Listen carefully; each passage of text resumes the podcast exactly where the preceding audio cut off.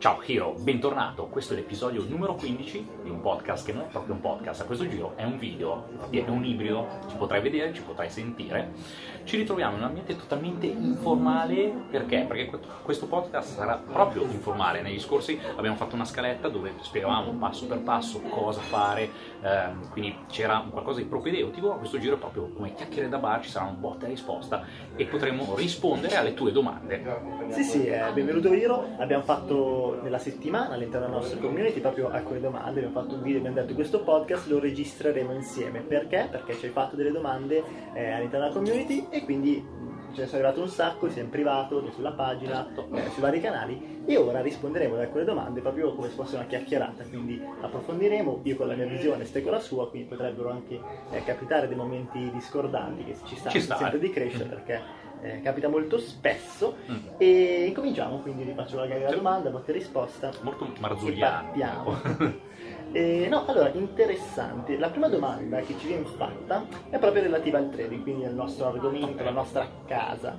E ci viene chiesto qual è la percentuale che riuscite a fare con il trading, con il vostro trading. Qui non è specificato se trading manuale, trading automatico. La domanda è un po' più generica. Qual è una percentuale che può aver senso, che reputate sensata tale per cui eh, investire il vostro capitale, bloccare il vostro capitale all'interno del trading come strumento? Allora, prima di tutto bisognerebbe fare un una piccola puntualizzazione in quanto eh, le percentuali che si possono ottenere con il trading possono variare molto tra gli strumenti utilizzati per fare trading e naturalmente i mercati su quali si va a tradare. A livello storico noi abbiamo iniziato con strumenti finanziari ad alto rischio finanziario. Assolutamente. Quindi, un po' aggressivi. Esatto, mm, partiti su quel campo paragonando rischio-rendimento, erano degli strumenti molto aggressivi, quindi uno si aspetta dei ROI maggiori. Sì, sì, perché poi lì più rischi, più devi riuscire a performare, anche per far fronte al rischio. Sì. È una cosa molto... Quindi, mh, partendo da questo presupposto, poi ci sono state delle modifiche, delle limitazioni a livello fiscale, legislativo su diversi ambiti in Europa e quindi abbiamo variato un po' eh, il nostro campo di trading, però attualmente, secondo me, così su due piedi, tra i vari strumenti che vengono utilizzati e i mercati su quali dobbiamo operare, io mi aggirerei sul 25, 30, 40% annuo, in sì, quanto, in quanto eh, noi il trading come avevamo detto in precedenti podcast, lo dobbiamo trattare sia con sistemi automatici che direttamente con le nostre manie quello che vai con le nostre manine si può spingere un po' di più e quindi può portare un portafoglio un po' più ampio. il controllo umano, poi quindi sì. riesce a gestire e vivere la posizione. Quel 25-30% anno ci può stare tranquillo. Sì, io reputo un sistema interessante sia lato statistico, quindi manuale automatico, che va da un 20 a un 50% anno. Poi chiaramente ci sono degli anni che puoi performare un po' meno, degli anni in cui puoi mm-hmm. performare un po' di più, dipende anche come sono stati i take e gli stop durante l'anno, ma eh, per impegnare personalmente il mio capitale eh, in lato trading, che possa essere manuale, quindi scegliere la strategia da adottare, lato manuale o automatico, per me deve performare tra un 20 e un 40% mm-hmm. anno. Tendenzialmente negli ultimi anni abbiamo sempre fatto un 35, un 38, un 43 l'anno migliore eh, e poi chiaramente dipende eh, anche dal capitale di partenza. Esatto, è chiaro che se io parto con 200-300 euro, anche pensare a un 30-40% anno cioè, non ti motiva, magari lavori eh, diverse ore, lavori mm. impegni il capitale per molto tempo e poi eh, performi quel poco. Se uno parte con un capitale molto ridotto ci sono strumenti oggi molto più interessanti, mi viene in mente il merchant betting e quant'altro. Ma tra l'altro proprio su questa parte qua del ROI atteso all'alzare del capitale normalmente si abbassa la percentuale di ROI. Questo perché entra in gioco tutta una questione psicologica di capitale emotivo che va un attimo a mm, farti spingere meno sull'acceleratore, mettiamola così, proprio per stare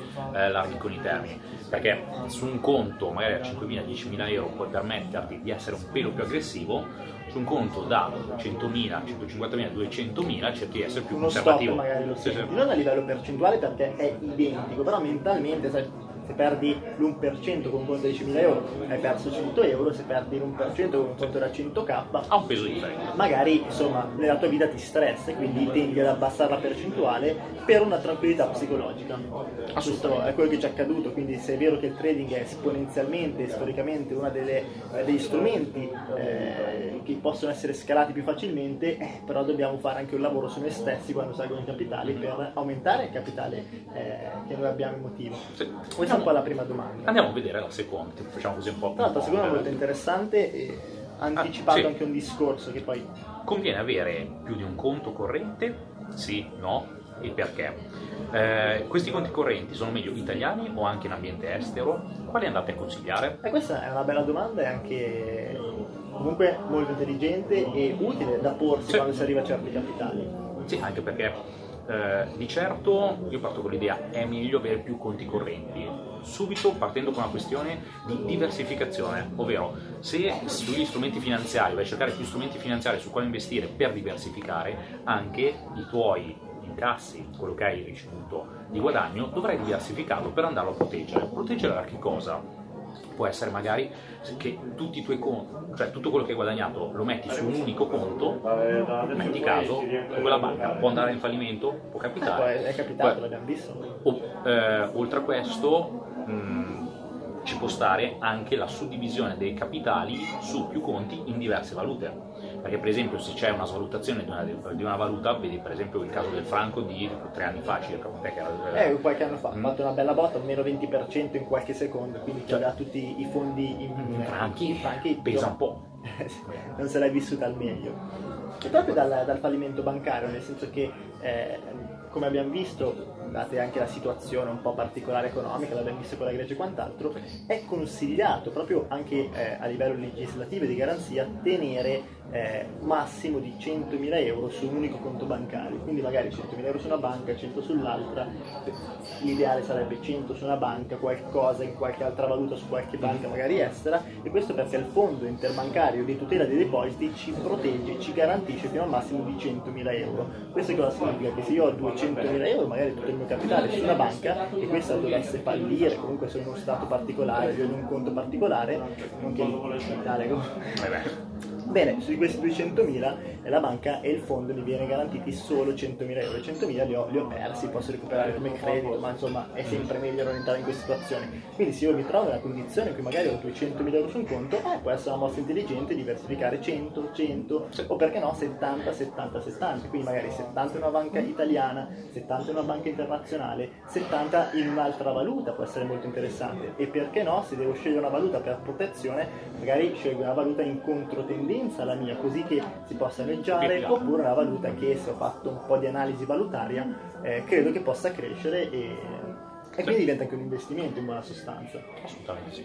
Torna tutto. Ah, La terza domanda, se questa anche qua è molto interessante, Mm. è quali libri avete letto? Quali sono stati i libri più importanti in ambito trading, crescita personale e business? Io direi, Ah, per rispondere a questa domanda, magari ne diciamo una terza, quindi il libro migliore sul trading che abbiamo letto, il libro sulla Mhm, crescita ok. personale, cioè sul business. Ne diciamo uno per uno e vediamo un Allora, po' se ok. riusciamo a dare qualche aiuto. Allora, sulla parte di trading io sono stato molto nudo e crudo, mm, ho iniziato con il Murphy, me lo sono letto più di una volta, poi da lì ho iniziato a seguire tutti i vari un corsi di purista, persona. un Sì, sì. purista lo stesso. Quindi libro Murphy, corsi di persona e poi tante ore con gli occhi davanti ai grafici. Uh. Questa è stata la, la base di formazione in ambito trading. Invece sulle altre parti, Crescita stava parlando e crescita. Ah, crescita personale, mm, una cosa un po' particolare che adesso sto facendo leggere alla mia fidanzata è un libro di Jacopo Foggi, qualche anno fa, come sarà 98, Ah, proprio 2000, qualche. eh, esatto, ehm, che si intitola Cervelli Verdi Fritti. E già uno dice, eh, a me Io ho detto giusto la prefazione, è un trip sì, è, è- è stupendo, che tra l'altro apre le porte a un altro libro molto interessante che lo tengo sempre in ambito crescita personale, che si chiama Le vostre zone erronee. Eh, va a comprendere appunto quali sono mh, tutti quei, quei falsi miti che una persona si va a mettere in testa che possono andare a far peggiorare la propria vita in maniera non corretta, cioè nel senso... autosabotazione. Esatto, tutte queste cose qui e te le fa superare. Quindi eh, Come sono- si chiama? Allora, cervelli verdi fritti e di conseguenza le vostre zone erronee di un autore che se non sbaglio Wine, eh, mi sfugge il nome esatto, però vostre zone erronee lo trovate di certo. Mentre sulla parte, tre- eh, sulla parte eh, business mi viene in mente, a me era piaciuto 4 ore a settimana per la questione di concetto, dal quale poi ho basato tutta la, tutta la parte di investimenti e imprenditoria che sto facendo sul Classico, web. è importantissimo. Esatto. Tra l'altro qualcuno l'altro giorno abbiamo chiesto che libro stai leggendo e stava leggendo Sì, l'avevo visto. E, e poi l'altro, eh, invece ne parlavamo prima a cena, abbiamo visto che siamo sempre sullo, sullo stesso argomento, che ha a che fare con la Bibbia del marketing strategico, che è stata eccezionale. molto bella. Tra l'altro faccio un passo indietro, eh, nella domanda dei conti correnti ci hanno chiesti anche i conti correnti eh, suggeriti, se dobbiamo pagare qualcosa Ah, ok, per dichiarazioni estere, bene, faremo proprio un post dedicato nella settimana, nella Sì, sì, sì, community, sì. per approfondire per verticali e parlarne, se no questo video dura È infinito. infinito. Nella settimana approfondiremo alcuni punti. Bene, i miei libri più interessanti, ma allora io sul trading mi è piaciuto, mo- ne ho letti tantissimi al contrario di ste, mi è piaciuto molto due principalmente, Sniper Trading e i segreti del trading di breve termine di Larry Ah, Williams, sì. che li ho trovati davvero interessanti. Di solito i libri che leggi eh, a livello trading parlano tutti della stessa cosa, sono tutti un estratto del Murphy che viene eh, approfondito più un argomento, un po' l'altro, ma tendenzialmente dicono la stessa cosa. Bene, invece questi due mi hanno aperto molti aspetti da cui da- tra i trading del libro I, tre- I segreti del trading di breve termine di Larry Williams ho preso anche molti spunti operativi sulle false rotture e quant'altro e eh, mi è piaciuto davvero molto quindi questo suggerisco, l'ho trovato operativo, l'ho trovato interessante e questo sul lato trading in sostanza mentre poi c'era sulla crescita personale giusto? Sì, Sulla crescita personale e poi la parte eh, business. sulla crescita personale anche lì ne avverti un botto, io cerco di dedicare mezz'ora al giorno alla lettura, riesco a leggere 15, 20, 30 pagine, però ah, facendole al giorno poi inizi a leggere, ti fai quasi un libro al mese.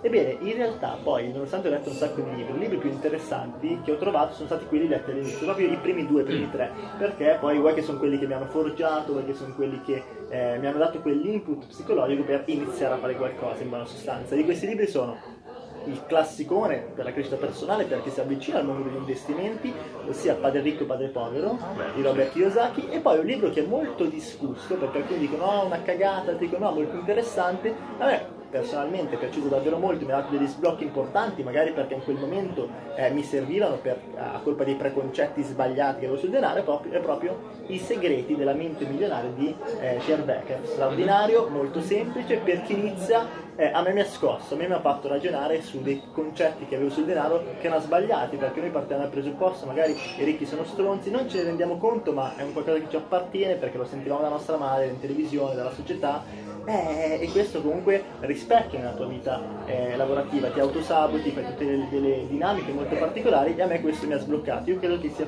siano stati proprio due libri che mi hanno dato il boost per partire e per iniziare a fare qualcosa di importante. Come libro di business, anche qui ne ho letti molti, ma posso dire che due sono stati eccezionali. La Bibbia del marketing strategico, Bella. Un libro veramente da pelle d'oca pazzesco. E eh, vendere fa schifo se non sai come farlo Frank Merenda mi è servito molto mi è servito molto è stato molto molto interessante. Quindi sì direi proprio questi tre. Eh, la quarta domanda è eh, questa qui forse ne abbiamo già chiacchierato come è Ah. possibile avere più conti di match betting e guadagnare di più ma allora partendo dal presupposto che non si dovrebbe fare però noi conosciamo qualche amico che lo fa e come fa Mio cugino. Mio cugino. Cosa- come fa tuo cugino? Allora, naturalmente, come ha detto Ale, è una cosa che di base non si può fare, eh, in quanto cioè, i bookmaker eh, comunque andando avanti saltano fuori cose non troppo simpatiche. Fatto sta, si prende contatto con terze persone, organizzarsi collaboratori, farlo, sì, esatto. bisogna essere strutturati e sapere come farlo. viene impostato con ambito imprenditoriale, ovvero prendi contatto con terze persone, eh, saranno tuoi collaboratori, e con queste persone vai a prima di tutto formarle, finanzi tu i loro, i loro conti e poi la parte di guadagni che si hanno si decide cosa fare, ovvero Sì, noi sono preferiamo magari fare modalità. 50 e 50, tipo su- sugli utili Sì, perché si 50% sente e- partecipa la persona, esatto. se no dice, ah, oppure gli dai un dai 600 fisso mensile, gli dai un fisso risultato, Sì, quello che però ma non vuoi. dice perché non me lo posso fare da Mm. solo, cioè noi ne abbiamo visti di questi, E ne abbiamo provati. Se vieni a me perché non hai il capitale. Eh, però dopo uno o due mesi dice ciao, mentre se dividi a metà gli dici tu ti trovi le persone, trovi fai lo sbattimento, io devo soltanto schiacciare i tasti mezz'ora al giorno, mi conviene, questo qua sono buono. Sì, sì, sì. Noi abbiamo trovato questa forma, io te siamo d'accordo che eh, diventa proprio una vera società con questa persona, quindi è giusto anche fare il 50%, il 50% dei guadagni, dei, dei guadagni, perché quindi noi mettiamo il capitale, mettiamo il capitale di rischio, mettiamo tra virgolette nella fase iniziale anche eh, la competenza, il know-how, però poi la parte operativa eh, se la smazza tutta questa persona, quindi secondo noi è proprio una società paritaria, noi abbiamo attuato questa modalità, ci sembra anche etico ed è ciò che suggeriamo in buona sostanza. Esatto.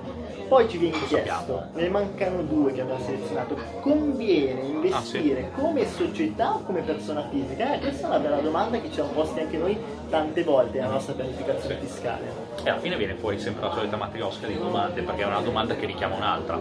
Quindi prima di tutto, insomma, devi, farti, devi chiederti eh, su cosa... Allora, sto investendo in determinati asset.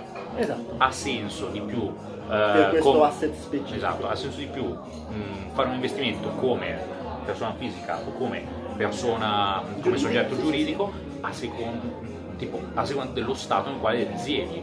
Quindi o l'investimento, il soggetto giuridico, sì.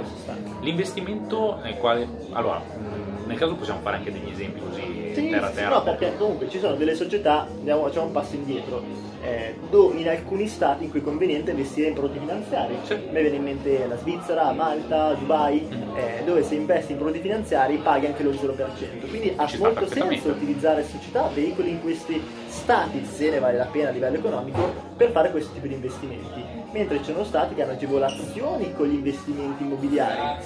E altre situazioni invece in cui conviene investire come persona fisica. In Italia se investi come persona fisica. Nel settore immobiliare paghi il 20%, ti conviene rispetto a IRS e IRAS della società? Molto spesso. Sì, quindi naturalmente vai a comprendere in che paese ti trovi e da lì comprendi che tipo di investimenti vai a muovere.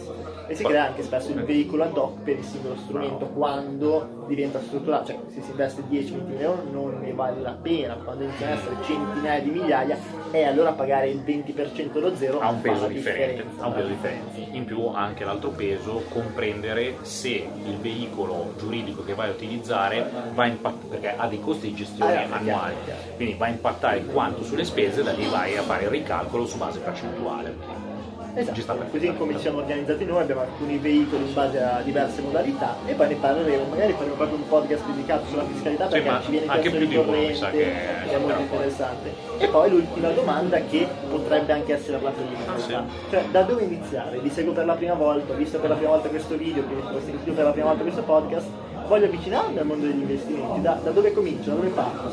Allora, di certo stiamo dando grandissimo materiale in quantità tra podcast, tra video, tra eh, testi. Guarda, io l'ho scritto l'altro giorno, ma l'ho scritto perché credo profondamente che sia così, che nessuno mi ha fatto qualcosa del genere in Italia e abbiamo creato gratuitamente probabilmente il corso più avanzato sul mondo degli investimenti e tips, cioè stiamo dando del valore estremo, quindi già questo è un corso straordinario da vedere, di guardare, che poi ascoltare. se ci fai caso è partito anche da un'idea stupida, nel senso noi parliamo al bar pure qua in Sicilia con gli amici di queste cose, esatto, eh, di queste cose e siccome ci continuiamo a fare le stesse domande, le stesse cose, perché non semplifica il tutto? Abbiamo eh, applicato il concetto eh, proprio da imprenditore di lavorare in scala, ovvero se tu parli con una sola persona ti fermi lì, se utilizzi un video, un podcast, un testo, stai parlando a più persone. Esatto, avere più opportunità, più contatti, Quindi di base è stata una chiacchierata che ridendo scherzando si è trasformato veramente in un corso, un corso completamente gratuito e quindi puoi partire tranquillamente da qui. Ascolta tutti i podcast, ti iscrivi alla community, vedi testi a parte video e da qua puoi prendere le prime cose. Sì, sì, perché poi quando entri nella community noi abbiamo fatto proprio un lavoro di comodità dove se entri, cioè inizia da qui, vedi tutti i capitoli, cioè parti proprio da 1, 2, 3, 4, segui tutto, post eh, di approfondimento e podcast e già se arrivi fino alla fine ti sei fatto una cultura superiore al 99% delle persone comuni, tra virgolette. Quindi questo è un percorso importante. E anche di parte di persone che vanno magari a corsi a pagamento. Ah, beh, così, cioè, senza un aiuto così, cioè. Poi, seconda parte è mh, inizia ad entrare più a fondo nel, nel giro della community, ovvero inizia a seguire eventi, eh, fai più networking possibile, quindi conosci, yeah. devi conoscere sempre più persone che hanno a che fare di questo. Sì, questo perché il boost è, è quello che ti fa correre di più, perché se tu stai leggendo un libro, è vero, ti stai informando, stai vedendo un video, ti stai informando, sì, però l'esperienza che ha avuto un'altra persona guardandola anche in maniera oggettiva, eh, quindi non per questioni di simpatia, ti, ti dà la possibilità di crescere molto ma molto più velocemente, perché? Per stare dietro a determinati discorsi automaticamente tu dovrai fare dello studio a monte e quindi la parte di networking è tremendamente importante per noi. Da, da quando l'abbiamo applicata, prima eravamo degli orsi da tastiera, ovvero eh, quando guardavamo solo i grafici ti- 2014 ti dice gli altri. eravamo lì e basta. È vero, siamo cresciuti in un determinato modo, sì, però la svolta più grossa è stata quando abbiamo iniziato a chiacchierare con gente del settore perché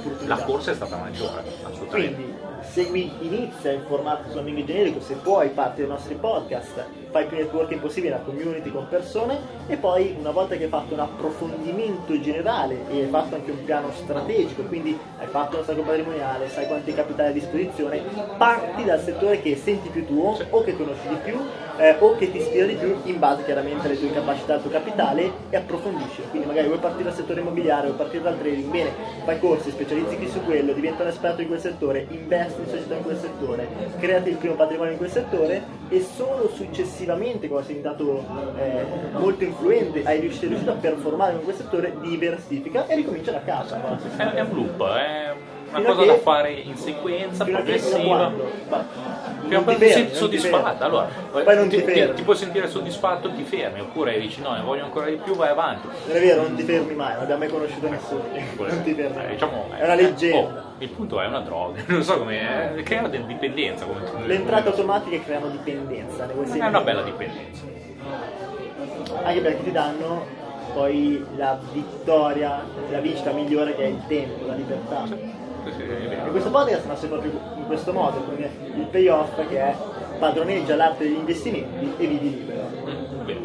Infatti torna tutto, è fatto Si rischia i puntini come Steve Jobs. Bene, allora queste sono state le prime domande a cui abbiamo risposto. Durante la settimana approfondiremo altre domande, approfondiremo alcune domande nelle quali magari non, abbiamo approfondito in questo podcast il proprio tempo. per questioni di comodità, per tempo e quant'altro, ma faremo dei post, quindi parleremo in maniera più approfondita di conti correnti nel post, parleremo di dove devi dichiararli, come devi dichiararli, quanto bisogna pagare, dove conviene, quali suggeriamo e altri tanti tips come ogni settimana. Tutti quegli aspetti di ordinaria amministrazione che possono Però vanno pesare, fatti, però vanno fatti sono perché sennò poi li essenziali. paghi tutti. Esatto. Quindi, Se allora- no, torni al podcast degli stralci, queste cose qua. Ah, ma è così, è così. No. Quindi Hiro, da questa domanda e risposte è tutto, noi ci vediamo al prossimo video o ci sentiamo al prossimo podcast e alla prossima. Ciao! Ciao.